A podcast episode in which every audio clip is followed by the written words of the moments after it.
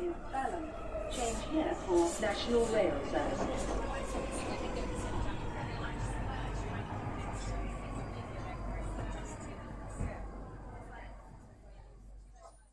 Bine te-am regăsit în stația Londra. Eu sunt Manuel Cheța de la manuelcheța.com și tu asculti podcastul Un Român în Londra. În episodul 149 o să vorbim puțin el despre viscolul din zilele recente, cafeaua cold brew, despre COVID, COVID, despre vaccinări și despre strictețea nou descoperită a guvernului UK și despre Brexit. Un episod cu de toate denumit, potrivit, o iarnă veritabilă în Londra. Înainte de orice, am un mic anunț. Podcastul de față este partea Think Digital Podcast Network. Mă găsești pe Podbean, pe iTunes, Spotify, radio.com și pe YouTube. Melodia de fundal ce auzi în podcast este Weightlessness și a fost creată de Daniel Birch în albumul Ambient volumul 1 de pe freemusicarchive.org. Ca de fiecare dată, nu trebuie să uit oamenii faini pe care îi promovezi în când în când pe podcastul acesta. Run de Hub pe Facebook te ajută cu probleme de muncă și de Brexit. Nu uita Settle QA pe YouTube, unde vezi totul de filmulețe informative despre Settle Status. Nu uita de The 3 Million pe Twitter, unde afli detalii la minut efectiv despre tot felul de chestiuni legate de europeni în UK. Și bineînțeles este vorba să pomenesc și centrul Filia, care se ocupă de o, să zicem, manevrare sau manipulare a opiniei publice în direcția potrivită și anume să lupți împotriva violenței împotriva femeilor, ca să zicem așa, să nu uit și să nu uit nici de eclair.org, organizație care reunește tot felul de ONG-uri care luptă împotriva traficului de persoane. Și pot să zic mândru că la partea de cărți care, pe care le mai citesc zilele astea este Hackers de Stephen Levi. Am reușit să mai citesc încă o jumătate de capitol, așa că cine este interesat de ceva de citit, Hackers de Stephen Levi. Iată că din mijlocul viscolului londonez raportez aici, în ziua de marți, 9 februarie 2021, pe la orele 10 seara, faptul că este foarte frig.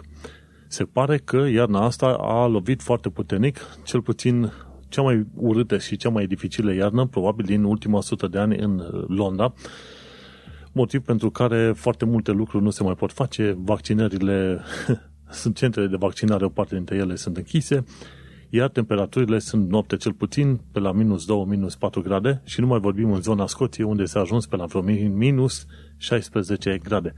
Ceea ce e o minune destul de mare, pentru că, în mod normal, în Londra, dacă ninge, ninge o dată pe an, un centimetru, după aia gata, game over. Dar în ultimele câteva zile a ținut ninsoarea chiar foarte mult. Și tocmai de aceea am vrut să vorbesc despre viscolul din zilele recente. Este suficient de frig afară încât să te poți da cu dedelușul prin Londra pe oriunde nimerești tu. Și asta este o chestie total nouă pentru londonezi și pentru mine în Londra în ultimii 5 ani de zile. Zăpada, bineînțeles, nu este nouă pentru mine, însă este nouă situația asta în Londra.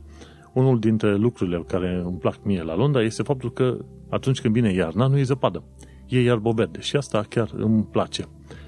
Dar uh, se pare că situațiile s-au schimbat puțin, a venit o iarnă sănătoasă, friguroasă, pe bune, că la un moment dat și în camera asta în care stăm noi s-au făcut vreo 15 grade, așa că welcome to winter, într-adevăr. Ar fi interesant dacă, într-adevăr, uh, pe viitor iernile vor rămâne așa. Probabil că nu. Este probabil un uh, one-off, o întâmplare ca nici una alta. Dar ce am eu de făcut în perioada asta este să, bineînțeles, supraviețuiesc prin viscolul ăsta folosindu-mă de cafea cold brew. N-am vrut să vorbesc de cafea cold brew neapărat uh, în episodul ăsta, ci vreau să vorbesc mai mult despre faptul că Londra, ca loc de oportunități, ajuns să înveți și să cunoști o sumedenie de lucruri, mai ales pe partea de mâncare și de băuturi. Și aici am descoperit, de exemplu, cafeaua cu aromă de vanilie din Uganda, de exemplu, o iei pe aia și faci în sistem cold brew și bei o cafea foarte bună și foarte aromată și simpatică. Și de când am descoperit cafelele astea, stil uh, aromate cu vanilie, cu almond sau cu alte chestii, nu m-am mai întors la cafeaua normală decât dacă n-am avut altceva la îndemână. și de aia vreau să pomenesc cumva de cafeaua asta cold brew, cold brew, practic făcută la rece. Ce se întâmplă? Ei câteva linguri de cafea din asta, le pui într-un borcan, pui apă rece vreo o cană, două și lași de pe o zi pe alta, după care filtrezi cafeaua și așa ai și tu cafea cold brew. Și cum am uh, reușit să mă învăț cu asemenea sistem, nu am putut să mă dezvăț de asemenea cafea. Așa că ce mă ajută pe mine să trec peste viscolul din zilele astea este cafeaua cold brew. Acum că am aperat cu cafeaua asta cold brew, pe care te sfătuiesc să o folosești, sau tratamentul sau sistemul cât de curând poți tu, hai să trecem și la alte lucruri foarte interesante pentru, să zicem, episodul ăsta 149. Hai să vorbim despre COVID. Și avem aici o listă foarte scurtă de articole, dar în principiu este cam așa. Dacă te duci pe COVID Map, o să descoperi că UK-ul are în momentul de față 114.000 de victime din uh, cauza coronavirusului. Chiar aici ne uităm, 114.066. Vor continua până la 150.000 până în vară. Și 4 milioane de oameni confirmați în UK ca fiind bolnavi de COVID. Te poți duce pe John Hopkins Coronavirus Map și atunci găsești detaliile astea. Un lucru bun în toată afacerea asta este faptul că nivelul vaccinărilor este alert. Adică s-a ajuns până în momentul de față, pe 9 februarie, la 12,5 milioane de vaccinări în total și din ce am descoperit în datele celor de la uh, guvernul UK, se fac aproximativ 2,5 milioane de vaccinări pe săptămână. Practic, în săptămâna asta până pe la final o să se ajungă într-adevăr la planul ăla de 15 milioane de vaccinări pe tot anul sau poate 14 milioane din cauza vremii astea foarte friguloase. Pe coronavirus.data.gov.uk slash details vaccinations acolo o să vezi tot felul de grafice, tot felul, două grafice, dar care au mai multe filtre și o să-ți dai seama că, într-adevăr, nivelul vaccinărilor este alert. 2,5 milioane pe săptămână, deși au, au fost niște starturi așa foarte uh, simpluțe, 300 de mii pe săptămână în decembrie, după aia pe la finalul lui ianuarie urcase la 2,5 milioane, poți să zici 10 milioane pe lună va fi, să zicem, nivelul vaccinărilor și am înțeles că vor vrea să vaccineze chiar mai mult și mai alert decât uh, atât. Și undeva până prin mai vor să vaccineze toată lumea peste 7, 60 de ani, pardon, ceea ce înseamnă probabil jumătate din uh, populația, aproape jumătate din populația UK. Și, bine, peste 60 de ani și oameni care sunt vulnerabili din tot felul de puncte de vedere, gen astmă și așa mai departe. Așa că suntem pe un uh, drum foarte bun aici în UK cu vaccinările și am înțeles că este probabil uh, cea mai bună rată de vaccinare din toată Europa.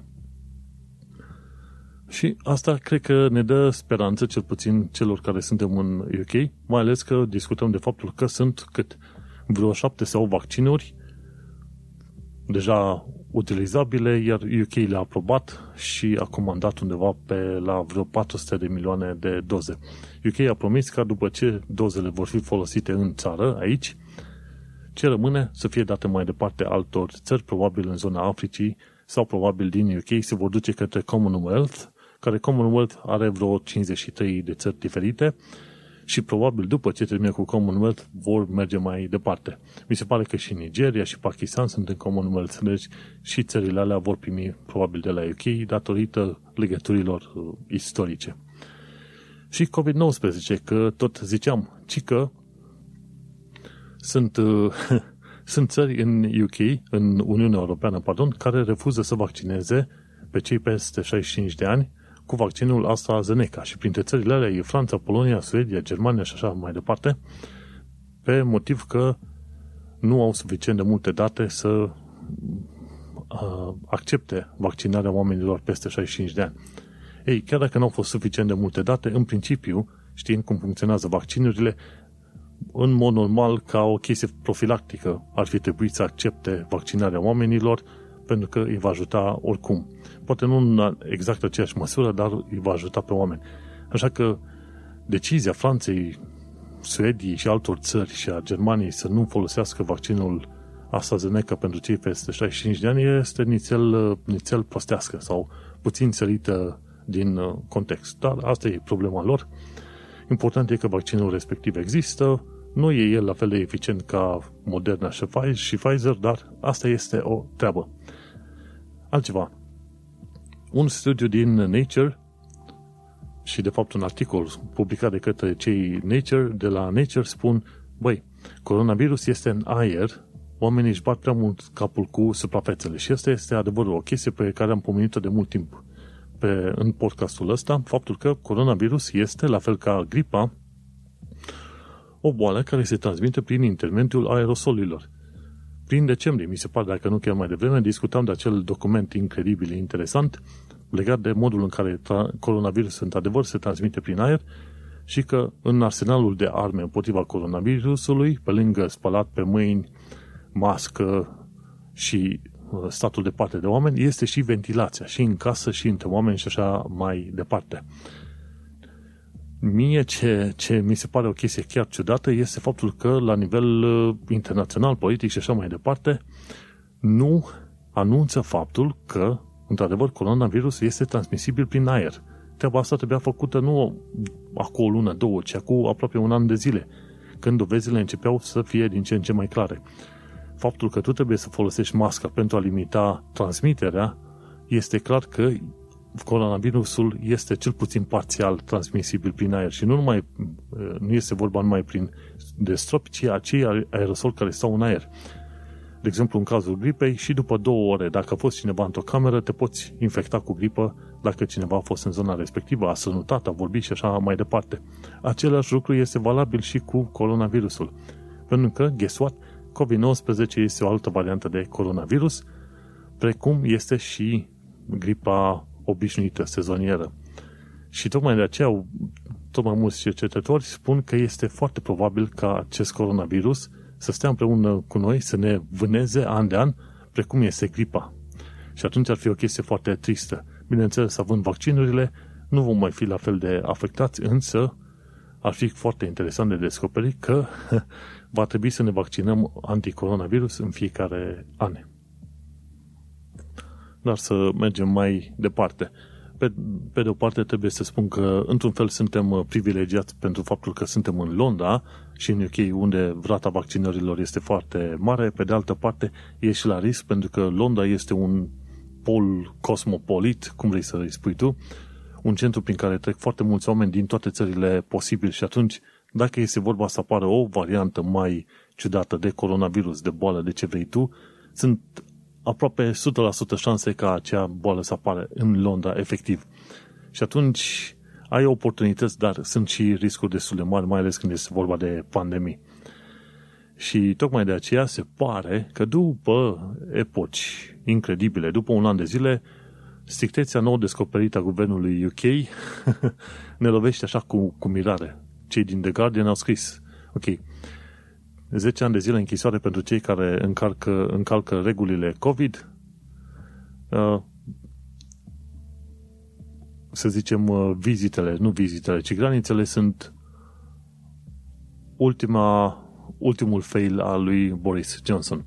Și aici Marina Hyde scrie o, un articol de opinie, efectiv, în The Guardian, și ea explică faptul că toate măsurile astea sunt foarte bune de carantinare a oamenilor și o să povestesc într-o secundă despre ce este vorba, sunt foarte bune, numai că măsurile astea vin la un an distanță de când trebuiau luate în primul rând. Efectiv, toate măsurile astea, cu obligarea oamenilor la carantinare, cu asigurarea unor hoteluri unde să fie carantinați oamenii, cu reguli stricte și toate, toate meniul ăsta complet, trebuiau implementate încă din februarie anul trecut. Dar Boris Johnson nu a făcut asta. De ce? Pentru că a preferat să facă niște calcule matematice, politice și așa mai departe și a zis, ok, cât de departe, cât îmi permit eu să pierd pe ordin social ca să văd cât pot câștiga sau menține pe ordin uh, politic. Asta a fost uh, tot calculul lui.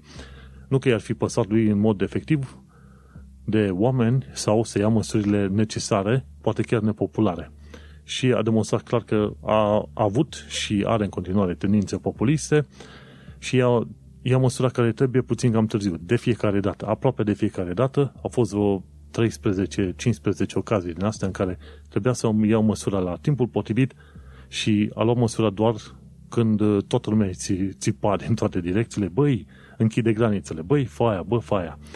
Și printre cele mai noi reguli, ministrul sănătății Matt Hancock a zis la un moment dat că cei care vin din vreo 33 de țări diferite care sunt în lista roșie sunt obligați, unul, să-și facă un test PCR anticovid înainte să vină în UK, să aibă confirmarea, să, și apoi să se izoleze 10 zile pe banii proprii, adică 1750 de lire, la un hotel unde vor fi escortați de către poliție și vor fi obligați să stea 10 zile acolo, unde vor fi obligați să facă alte două teste, unul ziua 2 și unul ziua 8 anti-COVID și după aia vor putea pleca din carantină. Cei care mint în ceea ce privește originea zborului, zborului lor uh, riscă cică închisori de vreo 10 ani de zile.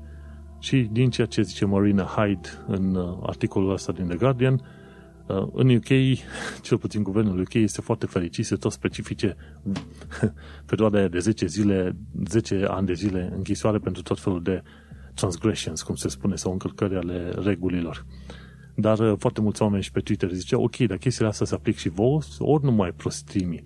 Și adevărul e că foarte mulți oameni sunt dezamăgiți de către guvernul ăsta conservator.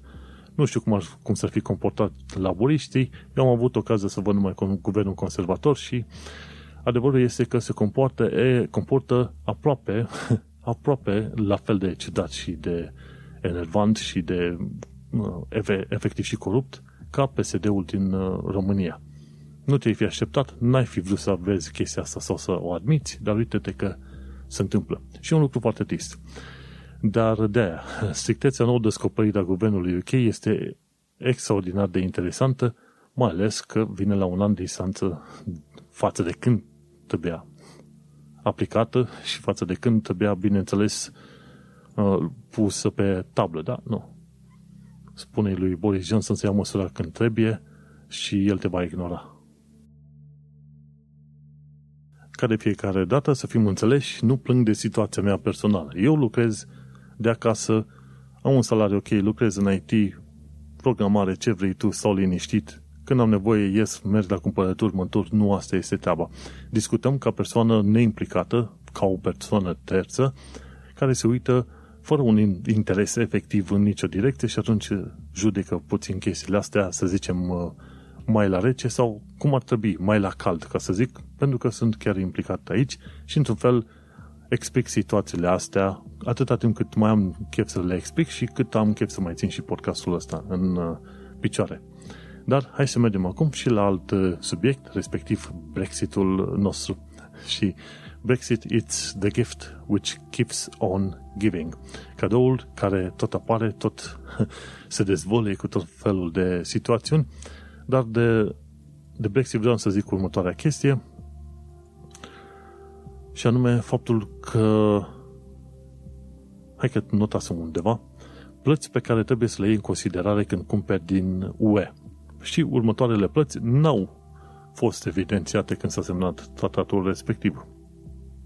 Taxe pe valoare adăugată, taxe de import, taxe de transport, taxe de administrare, taxare extra la plata cu cardul ietena și uite-te cum în felul ăsta Brexitul și-a îndeplinit promisiunea, a dus cheiul în afara UE și a făcut-o într-un mod cât se poate de no deal. Efectiv, foarte mulți oameni au spus că e pe no deal.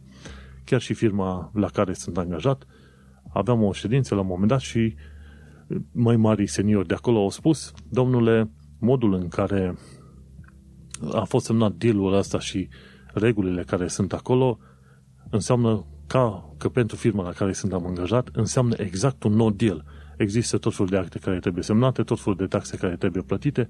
Este efectiv ca și cum UK ar fi ieșit din Uniunea Europeană fără un deal e, efectiv. Și atunci, uite-te că foarte mulți oameni ajung să fie afectați, deși nu se așteptau. Și, bineînțeles, merită pusă întrebarea, mai ales celor din clasele de jos care au votat, și câțiva din clase de mijloc, ok, a meritat să facă treaba asta când uh, toată situația asta face viața tuturor mai grea și mai scumpă. Uită-te la produse. Inclusiv hârtie igienică este mai subțire în momentul de față. Și acolo îți dai seama când treburile miros foarte urât. Dacă te duci la cumpărături, o să descoperi că din 2015 până acum, prețurile au crescut undeva 10, 20, 30, chiar 100%. Coșul de cumpărături, să zicem, mâncările pe, mâncarea pe care o consumăm uh, lunar, a crescut cu vreo 30 până la 50% față de cea ce consumam noi prin 2015. Și asta e numai la mâncare, dar efectiv, aproape toate produsele pe care le cumperi sunt, uh, sunt mai scumpe în perioada asta. Și era o perioadă în care trimiteam bani în România, din cauza votului pentru Brexit, a scăzut valoarea lirei și pierdeam anual la banii trimiși, pierdeam liniștit peste 1000 de euro, ca să zic așa. Și erau oameni care spuneau că Brexitul nu i-a afectat deloc. Nu știu pe cine și cum, dar Brexitul a afectat efectiv pe toată lumea. De la serviciile oferite până la produse, până la costuri, orice vrei tu. A afectat efectiv pe toată lumea. Și mă miră când îi mai aud pe unii oameni că Brexitul a fost bun, că nu a afectat și așa mai departe. Nu, fratele meu, i-a afectat pe foarte mulți oameni. Și nu într-un mod extraordinar pe mine, ca să zicem așa personal, dar a, a afectat așa ca un cumul la nivelul populației. Și încă n-am apucat uh, să vorbesc cu oameni, cu români în special, care au votat Brexit, să întreb, mă, de ce? Ai vrut să închizi ușa în nas uh, altor uh, imigranți din Uniunea Europeană? Care era motivul efectiv al acelor oameni pentru care au votat Brexit? Pentru că, deocamdată, încă n-am reușit să înțeleg de ce. Dar hai să lăsăm dilema asta cu Brexitul deoparte și vreau să merg la informații practice. Uh, votează prin corespondență în Londra. Am pus un link acum, votelondon.labour.org.uk. Puteam să pun și linkul de la conservator, numai că eu nu sunt mare fan conservator din o tonă de motive. Pot să mă consider liniștit, progresist, dar în niciun caz woke, generația aia super ciudățică toate cele, deși woke în sine ar părea un termen, un termen ok. Dar uh, laburiștii mi se par că țin cu puțin mai mult cu oamenii de rând și bineînțeles și nu numai cu oamenii de rând, cu minoritățile și acolo suntem și noi. Pentru că mutându-mă în UK am uh, plecat din uh, ma, grupul majoritar, cum eram în România, în grup minoritar în UK. Și, nu, și atunci perspectiva este nițel, nițel diferită. Așa că te duci pe votelondon.com labour.org.uk dacă stai în Londra și te poți înscrie la votul prin corespondență. Și o să prefer să votez prin corespondență în UK și o să prefer să votez la alegerile locale din uh, Londra. Și bineînțeles, acolo unde sunt, în uh, momentul de față sunt în uh, districtul Greenwich, o să votez la alegerile locale să văd ce consilier aleg și ce primar și bineînțeles și la alegerile locale pentru Londra pentru că asta așa este frumos să fii implicat în uh, tot felul de chestiuni, în comunitate, politic și așa mai departe. Și cum poți să faci, bineînțeles, în primul și în primul rând făcând voturi, după care fiind implicat în tot felul de proiecte din asta de voluntariat și așa mai departe. Nu uita, votelondon.labour.org.uk Și să mergem mai departe, pentru că sunt interesat de limba engleză și cultura britanică, din motive evidente. Am aici câteva linkuri din, uh, în show notes foarte faine la secțiunea asta de cultură britanică. De exemplu, de unde vine numele de brânză cheddar? Când te duci la cumpărături, în magazin vezi totdeauna cheddar, cheddar cheese. Și uite că numele ăsta de brânză cheddar vine de la satul cheddar din județul Somerset din UK. Somerset e undeva mai la stânga, mai la vest de Londra și acolo au un sat numit cheddar. Și de acolo vine numele de brânză de cheddar. Este un fel de caș de la o brânză mai uscată, ceva de genul ăsta. Mergem mai departe. Ce am aflat? Se știe despre Londra că are acel smog toate cele. Ei, bine, îl avea. Îl avea prin 50, prin anii 60, dar dup- după aceea s-au schimbat chestiile unile foarte, foarte mult, au schimbat regulile și atunci și acum Londra este un oraș mult mai curat, cu aer mult mai curat decât Brașovul, de exemplu. În, folosesc o aplicație IQ Air, ceva de genul ăsta, sunt 20 de puncte, asta înseamnă că ești în zona verde foarte bună, pe când în Brașov mai tot timpul vezi 100 de puncte, 150, 200 de puncte, ceea ce înseamnă un aer foarte, foarte toxic. Și oamenii din România așa știu. Măi, Londra e smogul din Londra, toate cele a fost acum 60 de ani. Fraților, uitați-vă puțin pe internet că au evoluat treburile. În 2021 se va aplica ULEZ pe, tot, pe toată Londra. Asta înseamnă că vor reduce emisiile de noxe cu 95%, ceea ce e un lucru extraordinar de mare. Și așa Londra este oarecum supranumită pădurea, orașul din pădure, ceva de genul ăsta, sau pădurea din oraș, ceva de genul ăsta. Și revenind la smogul londonez, a fost într-adevăr foarte periculos în data de 5 decembrie 1952, când 12.000 de oameni au murit din cauza smogului respectiv.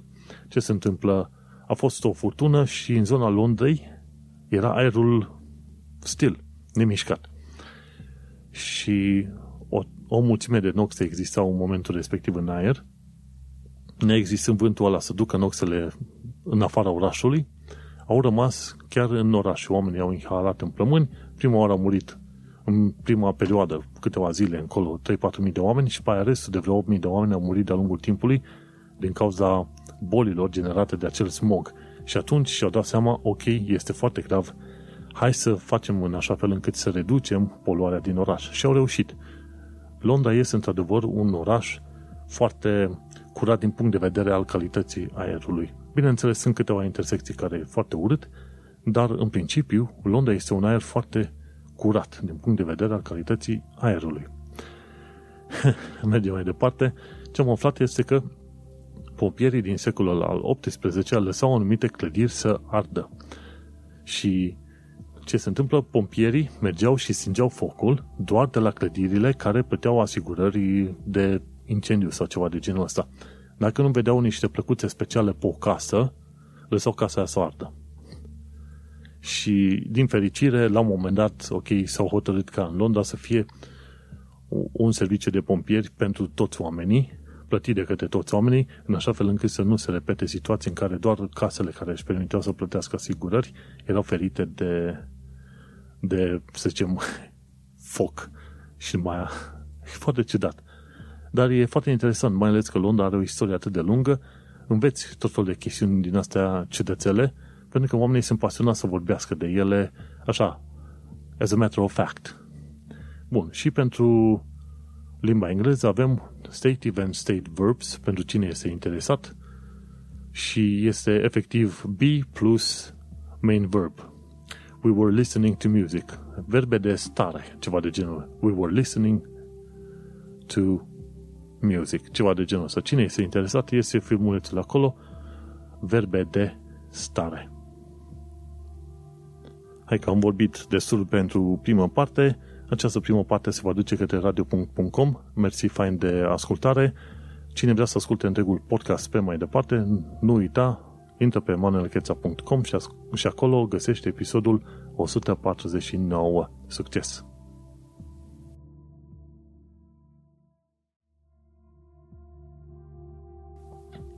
Tocmai ce luasem o mică pauză de la podcast și am ascultat sună melodia aia, songul ăla, Wellerman, de Nathan Evans, Sea Shanty, Sea Shanty, pardon. Când, ascult, când ai ocazia să asculti pe Spotify, de ce nu, Wellerman, Sea Shanty, de Nathan Evans, a fost uh, melodia aia foarte celebră de pe TikTok în ultima perioadă și mi-am trecut o listă de Spotify, este foarte fain, are și un remix cât de des pot o ascult așa pe repeat timp de 5, 10, 20 de minute. Foarte interesantă. Hai să intrăm la chestiunile care ne interesează pe noi și, respectiv, actualitatea britanică și londoneză. În ultima perioadă au început să tot tai din anumite linkuri pentru că foarte mulți oameni nu sunt interesați de toate detaliile posibile pe care le poți descoperi. Așa că au început să mai tai din linkuri frumușel. Oricum, episodul ăsta este important să fie cât se poate de scurt până la urmă, pentru că oamenii, chiar dacă stau în uh, carantină, vor să se uite la filme, au alte reguli de făcut. Urmăresc în perioada asta niște podcasturi care înainte erau o oră și 15 minute, după aia au urcat la o oră jumătate, la două și acum sunt două ore și jumătate. Pur și simplu am ajuns, am ajuns în podcasturile respective să dau skip la întregi secțiuni, să sar direct la o oră, la o oră jumate și așa mai departe, pentru că pur și simplu sunt extraordinar de lungi. Așa că revin la timpul tău foarte mega super ultra prețios și discutăm despre activitatea britanică și londoneză. Activitate nu este actualitate, pardon. este deja 11 noaptea și deja nu mai știu să citesc, nici să vorbesc. Ci că cea mai mare migra- migrație de e mail din lume a fost făcută de Microsoft pentru NHS, pentru National Health Services. Nu știam, de exemplu, că NHS este unul dintre cei mai mari angajatori din lume ca instituție, ci care 1,3 milioane de oameni angajați. Extraordinar de mare. Și Microsoft ce a făcut de curând a trebuit să migreze foarte multe e mail din uh, sistemele proprii ale NHS în sistemul Microsoft. În uh, sistemul Azure Cloud, cred că e ceva de genul ăsta. Problema este că NHS e construit, să zicem, din foarte multe instituții și oameni care au e mail pe, să zicem, calculatoare foarte vechi, ușor de spart la o adică. Și atunci, cel puțin ca e mail să mai fie în uh, problemă, să fie ușor de comunicat cu e mail de colo-colo, au fost mutate toate în cloud la Microsoft și operațiunea asta a fost probabil cea mai mare o, o migrație de e mail din lume făcută de Microsoft. Gândește-te, pentru 1,3 milioane de angajați să ai tot atâtea adrese de e-mail și așa mai departe, este o muncă extraordinar de mare și uite că NCS a făcut un uh, record, ca să zicem așa. Legat de NCS, este posibil să se schimbe puțin legea și regulile, și iar NCS-ul ar fi vorba să primească ceva mai mult sprijin și o bună parte din servicii să fie înapoi aduse sub controlul NHS, nu privatizate. Sunt curios să văd ce o să se întâmple pe mai departe, însă adevărul este că guvernele conservatoare din ultimii 10 ani de zile au cam uh, tăiat din uh, puterea NHS-ului și din fonduri și așa mai departe. Să vedem dacă cumva se gândesc să facă un revers al acțiunilor de acum 8-10 ani de zile. În fine, în curând, carantinare pe banii vizitatorilor în hoteluri pentru cei care vin în UK și în special pentru cei care vin din 33 de țări din zonele roșii. Acum nu știu exact ce înseamnă Red Countries, Red Countries UK COVID Quarantine, că ne uităm acum ce ar fi, și cred că e vorba de Travel Corridors, all travel corridors for people arriving in England are suspended. Deci nu mai există coridor de, de călătorie, ca să zicem așa. Așa că toată lumea care vine trebuie să fie verificată și efectiv ta, coridorul ăsta de călătorie îți permite să vii ok și poate să mergi mai departe. În fine.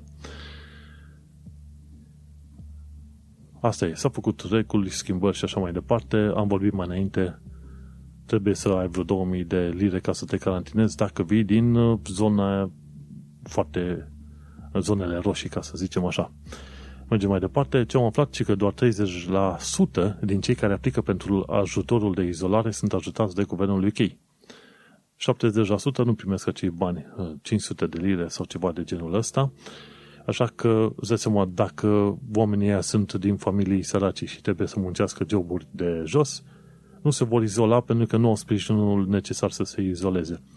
Apare foarte des o discuție cum că ăștia din uh, BAME, British, uh, nu e Black Asian Minorities uh, and Ethnic Minorities, ceva de genul ăsta, efectiv minorități asiatici britanici, ci că sunt uh, mai loviți de COVID decât uh, albii, de exemplu. Dar în principiu situația asta este adevărată în condițiile în care uh, ăștia din minorități, din tot felul de minorități, stau în uh, case cu mai mulți oameni, în uh, locuințe sociale, unde intră în contact foarte des cu extraordinar de mulți oameni și sunt într-o bună parte din familii sărace care sunt nevoite să lucreze în perioada asta, de la delivery până la construcții și așa mai departe. Și sunt vreo câteva câțiva oameni în UK care ar crede, ok, ăștia, cum zice, negri și asiaticii sunt mai puternic loviți pentru că au cauze genetice și așa mai departe. Dar uh, nu e adevărat, ci sunt cauze efectiv sociale care duc la uh, îmbolnăvirea disproporționată a minorităților. Gândește-te, dacă stai într-o casă și ai o curte în jurul tău, este mai greu să fii infectat decât dacă stai într-un apartament, într-un bloc cu 20 de etaje, unde sunt mii de oameni pe acolo. Unde sunt șansele mai mari să te infectezi? Uite așa, simplu de tot. Ce am aflat de curând este că s-au împlinit 25 de ani de zile de la atacul cu bombă al uh, IRA în zona Docklands, în zona South Key. 25 de ani. Și vreo câțiva oameni vor să vor ca guvernul să îi despăgubească prin bani de la, uh, cum îi zice, uh, Muammar Gaddafi, care a fost, uh, să zicem, uh, dictatorul din uh, Libia și care a murit în uh, chiar acum de curând, adică 10 ani de zile, ceva de genul ăsta. Se pare că Muammar Gaddafi a dat arme celor din uh, Ira, practic teroriștilor Ira din uh, Irlanda de Nord și cu banii respectivi Ara a pus bombe peste tot prin Londra pe unde a putut. Așa că oamenii ăștia ce fac? Cer ca guvernul UK din banii confiscați de la Muammar Gaddafi, pentru că omul avea, mi am înțeles, miliarde în Londra, să fie plătiți, plătite despăgubiri oamenilor care au fost uh, răniți în cadrul uh, atacului cu bombă de la Docklands. Sunt curios să văd ce să iasă. Ideea e că Londra fiind unul dintre orașele centrale din lume, este supus atacurilor teroriste foarte, foarte, foarte des. Și va fi supus atacurilor teroriste probabil de acum și până în vecie. Asta un adevăr pe care nu-l poți scăpa. Tocmai de aceea există o întreagă structură a poliției londoneze care se ocupă de investigații și așa mai departe și se pare că au fost destul de eficienți pentru că și în anii trecuți au reușit să aresteze și să blocheze zeci de teroriști și să oprească zeci de atacuri teroriste în, în Londra, ceea ce e un lucru extraordinar de bun. Dacă la venirea în UK sau în Londra mi-ai fi spus că teama de atacuri teroriste ar fi unul dintre lucrurile pe care le-ai avea în capul tău și le-ai trăi în mintea ta, nu în fiecare zi, dar din când în când, aș fi zis că glumești. Dar adevărul este că eu, și la fel ca mulți alți oameni, am plecat așa dintr-un val mare de ignoranță și m-a acoperit foarte mult până când am început să citesc știri, să văd evenimente, până când am, am fost și la muncă și la un moment dat nu puteam pleca de la muncă să merg pe podul obișnuit pentru că era blocat din cauza atacului terorist ce tocmai avusese acolo și tot felul de chestii de genul ăsta. Și, într-adevăr, când ai fi spus cuiva, băi, te duci acolo, dar vezi că din când în când mai explodează câte o piață, câte un om, câte un pod. Uh, cum ar fi fost? Cum te-ai simți? Probabil că nu te-ai fi gândit să mergi chiar în zona aia, ai fi ales un oraș mai mic. Dar uite-te că oraș mai mic este, a fost și Manchester, unde au murit zeci de oameni în evenimentul la mare. Și atunci, pentru mine, ca român, venind în, în UK, este într-adevăr o situație nou-nouță în care mă aflu și mă feresc cât pot de des de locuri cu mulțimi multe sau în, în zone în care sunt oameni chemați, să zicem, cum e London Eye, zone turistice care strâng la un loc foarte mulți oameni. Am de fiecare dată o strângere de inimă când trec pe acolo și caut să fug cât mai repede. Sau când văd un blocaj mare la o stație de metrou în Londra, se întâmplă când sunt foarte prea mulți oameni la, la orele de vârf, prefer să trec pe lângă mulțimea aia și să merg pe jos o stație, două dacă pot, numai, numai să nu stau mai mult de, ce știu, cele câteva secunde cât trebuie să scanez uh, cardul de Oyster, să merg prin bariere și să fug repede. Și asta e. Este un, un punct uh, pe care trebuie să le iei în considerare. Într-adevăr, nu se întâmplă prea des, dar uh, atacuri teroriste se întâmplă și se vor întâmpla în Londra. Asta este lege. Important să fii cu ochii în patru. Și dacă toți suntem cu ochii în patru, hai să fim cu ochii în patru și în șase cu actualitatea britanică și londoneză. Și din că tot vorbeam de, uh, să zicem, atacuri teroriste, se pare că jumătate din atacurile teroriste blocate de către unitățile speciale au fost uh, atacuri teroriste pregătite de către ăștia de extremă dreapta, neonaziști și așa mai departe. Chiar și un adolescent de 16 ani a fost uh, teoretic trebuia să fie închis, până la urmă a fost eliberat și s-a dat cu suspendare timp de 2 ani de zile, pentru că a creat o celulă nouă din asta neonazistă, undeva în, lo- în localitatea mică a lui. Și se tăia cu bunica, și cu bun, să lochește cu bunica lui, 16 ani, în zona Cornwall, care nu este o zonă chiar urâtă, e o zonă chiar foarte faină. Zona Cornwall este în, în cel mai sud, sud cum îi zice fratele meu, sud-vestic punct al, al UK-ului și în care, în mod sigur, nu prea au acolo străini de niciun fel, cel mai probabil sunt britanici, albi și dacă vezi un negru sau un asiatic, este o minune mare.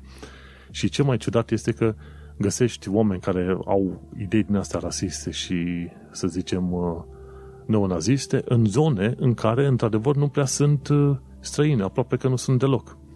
Pe când, atunci când te duci în zone mai cosmopolite, de gen Manchester, Birmingham, ce știu, Londra și așa mai departe, unde au văzut străini, nu vezi atât de mulți oameni care să aibă intenția asta, să fie rasiști, să fie pregătească atacuri teroriste la adresa minorităților de orice fel, știi?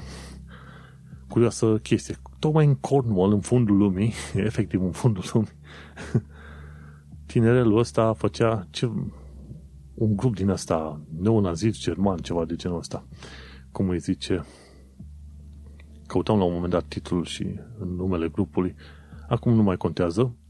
Ideea lui era să facă un fel de white jihad și el se gândește, vrea să uh, facă o, o divizie britanică a unei organizații numită Four Creek Division. Că, nu, se pare că neonazismul există foarte bine, mersi, în Germania. Nu. Și uite-te că jumătate din cazurile de atacuri teroriste au fost cumva stopate pentru că erau organizate pe partea altă de dreapta, de neonații în special. Mergem mai departe. Ce am aflat de curând este faptul că 1,2 milioane de oameni sunt fără documente în UK și sunt șanse mari că acei oameni se vor feri să facă vaccinuri, să se vaccineze, pentru a nu fi dați pe mâna Home Office. Dar guvernul UK și Home Office au promis că la vaccinare nu ți se va cere statutul de imigrare, ci să vii doar cu numele și să fii înscris la GP. Din ce am înțeles eu, poți să fii înscris, înscris la un GP fără să trebuiască să ai niciun fel de document de rezidență, ca să, ca să zicem uh, așa. Eventual, unele GP-uri întreb dacă ești rezident pe zona aia, gen dacă ai o factură pe numele tău și cam atât. Dar în schimb, uite-te, sunt 1,2 milioane de oameni care sunt fără documente în UK. Unul din 60, efectiv. Mergem mai departe. Ce am mai aflat la actualitatea britanică și londoneză este că regalitatea încă are puteri foarte mare în UK. Ci că 1062 de legi au fost trecute printr-un filtru numit Queen's, Queen's Consent. Practic, înainte ca acele legi să fie aduse în Parlament de către guvern, guvernul vine cu o propunere, dar sunt foarte multe situații în care propunerea respectivă de lege trebuie să treacă pe la regine și dacă regina este de acord, atunci propunerea respectivă de lege se duce, de lege se duce către, către Parlament unde va fi votată. Și dacă este votată, bineînțeles, după aia vine înapoi la regină, care dă un royal assent, care înseamnă ok, acceptă legea respectivă și merge mai departe. Royal Assent este o chestiune de procedură care va fi întotdeauna efectuată, zice, da, ok, dau, dau assentul ăsta, dau a, aprobarea, dar Queen's Consent este puțin mai diferit, pentru că am înțeles că se poate ca regina să zică, ok, nu-mi place punctul XYZ, asta trebuie schimbate. Și se pare că Queen's Consent a fost cerut în 1062 de propuneri de legi din 1952 încoace. Interesantă chestie. Să nu uităm că regina la un moment dat avea putere asupra a cât? 20%? 20? 25? Nu. Undeva pe la vreo 15 până la 20% din suprafața planetei Pământ. în 1950 și ceva. Un lucru bun de știut. Ce, aflăm, ce am mai aflat de curând este că linia Northern se extinde cu stațiile Nine Elms și Battersea. În mod normal, Northern nu există în zona respectivă, dar uite că acum se extinde în Nine Elms și Battersea. Eu sunt foarte curios de noua linie Elizabeth Line, care duce frumușel din, uh, probabil din Reading, aduce, ajunge până la Heathrow, de la Heathrow până la Canary Wharf și de acolo se duce în uh, nord-est foarte departe. Știi că o, o linie nouă care te duce direct la aeroportul Heathrow, ceea ce îmi place mie foarte, foarte mult. Pentru că, în mod normal, ca să ajungem la Heathrow, trebuie să schimbăm vreo 3 metrouri. Cu linia aia merge direct la Heathrow. Foarte fain. Ci că bugetul pentru linia respectivă de metrou a ajuns pe la vreo 9 miliarde de lire, sau chiar mai mult de atâta, 9-10 miliarde de lire. Și o bună parte bani de la guvern. În fine, ideea este că Londra în sine produce câteva zeci de miliarde, sute de miliarde anual în ceea ce privește produse, taxe și așa mai departe, servicii și alte chestii. Așa că din când în când o linie nouă de metrou este un cadou chiar foarte bun pentru un oraș atât de mare și probabil atât de important. Și să mergem la viața în străinătate. Am vorbit despre Brexit. Ci că plăți pe care trebuie să le iei în considerare când cumperi din UE. TVA, taxe de import, taxe de transport și administrare, taxe extra la plata cu cardul. Și o altă chestie despre sistemul de taxe în Anglia. În articolul lui Amar Kalia din uh, The Guardian uh, a făcut un interviu luat lui Darren McGarvey și spune respectivul Class is a fundamental truth we can't ignore. Și ăsta adevărul în continuare este să zicem, clasele sociale contează foarte mult, pentru că îți poți da seama din ce clasă socială este un om, tocmai prin cuvintele pe care le folosește, gestica și și așa mai departe. Din ce am înțeles eu din articolul ăsta este că, într-adevăr, clasa de mijloc este predominantă, după aia este clasa de jos, working class, și după aia este, bineînțeles, clasa înaltă și peste toți ăștia e regalitatea.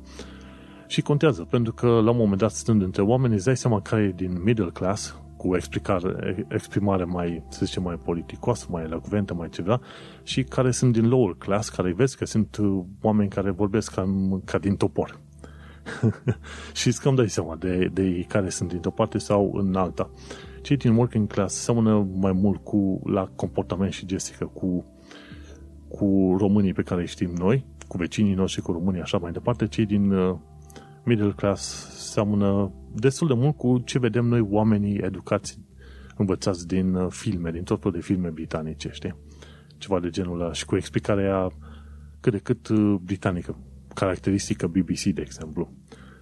Și uite-te că, într-adevăr, realitatea, realitățile UK-ului sunt că, într-adevăr, clasele sociale există în uh, continuare. Și ultimele chestii de discutat în viața în sănătate, Vlad Bănică de la Diaspora Cast, același Vlad cu care fac episoadele de podcast Tehnocultura, e bine, omul are și diasporacast.com, unde vorbește despre viața oamenilor în străinătate și în Germania și așa mai departe. El locuiește în Germania, de exemplu. Și a scris articole de curând, unul dintre ele este despre punctualitatea germană. Și acolo povestește despre faptul că punctualitatea germană este un mit. De seama, vorbeam când am avut ocazia să mai vorbesc cu el așa despre Germania și așa mai departe, eu ziceam, băi, da, noi suntem ca germanii, suntem foarte exacti. Și zice, băi, e un mit. Noi suntem exacti la orele la care trebuie să începem podcastul, dar germanii nu sunt. Știi? Și chiar zice, număr pe degete că nemții cu care am avut de-a face au fost punctual. De fiecare dată există o scuză sau un impediment în calea punctualității. Fie traficul, Uh, așa unde e virgulă, așa, fie o ședință care nu s-a terminat la timp, fie un câine care nu a vrut să-și facă nevoie, nevoile, punctualitatea germană, nu e o chestie pe care uh, eu să o fie experimentat prea des. Ci că oamenii întârzie constant și de cele mai multe ori chestia asta este tratată cu o nonșalanță pe care sunt invidios. Pentru că eu mă enervez teribil când oamenii nu respectă ora stabilită. Și este adevărat și mie îmi place să mă țin de ore și de program, dar se pare că uh, Germanii sunt ceva mai relaxați, mai ales în zona aia Stuttgartului, în Germania, în Germania de sud-vest, în așa fel încât, uh, uite că avem un mit spart. Un alt mit lega, este legat de germani și politețe. Asta este un mit confirmat, de fapt. Uh, de ce? Pentru că trebuie să încep cu formule de politețe când vorbești cu oameni și după aia treci la pertu doar dacă ți se permite. Altfel trebuie să fii foarte politicos cu oamenii pe acolo, indiferent că tineri, bătrâni și așa mai departe. Și mi se pare că expresia potrivită folosește zi, haben zi das getan oder etwas else, uh, ceva diferit, pardon. Ați făcut dumneavoastră ceva, nu zici hast du das getan. Nu ai, fă, nu ai făcut tu asta. Haben, haben, haben sie das getan. Ați făcut dumneavoastră chestia asta. Mai știu puțină germană, numai că ar trebui să fac ceva mai mult uh, exercițiu, ca să zic așa, pentru că au trecut, trecut ceva ani de zile de când uh, am mai vorbit germana. Alescută ceva de genul ăsta. Și uite că punctualitatea germană este un mit, dar în schimb germanii țin la politețe și mie mi se pare un lucru foarte bun. Încep dintr-un punct mai distant, după care te mai apropii de om în funcție de cum te înveți pe mai departe. Și așa că, pe mai departe, sper că Diaspora Cast va publica tot mai multe articole în care să combată mituri cu, cu și despre germani. Legat de mituri și aia fac în Londra, vorbesc cu și despre britanici, și îți transmit și ție informațiile mai departe, în așa fel încât să-ți faci și tu o idee cât mai bună despre viața în sănătate, uh, viața în Londra, efectiv descoperirile pe care le fac eu și, bineînțeles, sfatul meu general este să fii interesat în mod, uh, obiect, în mod uh, personal de obiceiurile locale, valorile locale, țară și așa mai departe, integrează-te arată oamenilor că tu într-adevăr vrei să te integrezi și să te asimilezi în, în societatea asta și vei descoperi că aceiași oameni vor vrea să cunoască cultura și lucrurile pe care le aduci tu cu tine din România și la un moment dat o să-i vezi că o să te întrebe, băi, ia mai fă o mămăligă cum știi tu, adune niște mici, vrem să mâncăm niște sarmale cu tine, pentru că am văzut că tu în mod sincer ești deschis și hotărât să te integrezi și să asimilezi viața britanică și pe de altă parte vrem și noi să învățăm de la tine pentru că tu ne apreciezi pe noi, te apreciem și noi pe tine. Și cam ăsta sper să fie și în continuare mesajul meu pe podcast și asta să fie, să zicem, și sentimentul în care oamenii ascultă acest podcast. Și despre ideea generală de care am vorbit, adică integrare, am tot pomenit, cred că în foarte multe episoade, în foarte multe articole, de ce nu? Nu uita să înveți despre limbă, societate, valori și așa mai departe, în continuu, pentru că în felul ăsta îți arăți respectul față de țara care te-a adoptat și, bineînțeles, în felul ăsta vei înțelege mult mai bine anumite gesturi, acțiuni și așa mai departe. Ok, hai că am ajuns pe la final, episodul 149 denumit Iarna care a, venit, care a lovit în mod veritabil Londra, o iarnă veritabilă în Londra. Și în episodul ăsta am vorbit despre viscolul din zilele recente, puțin despre cafeaua cold brew, despre COVID, vaccinări, secreția UK, guvernul UK și despre Brexit. Eu sunt Manuel Cheța de la manuelcheța.com și tu ai ascultat podcastul Un român în Londra. Ai grijă de tine, protejează-te, ține-te departe și să ne auzim pe săptămâna viitoare.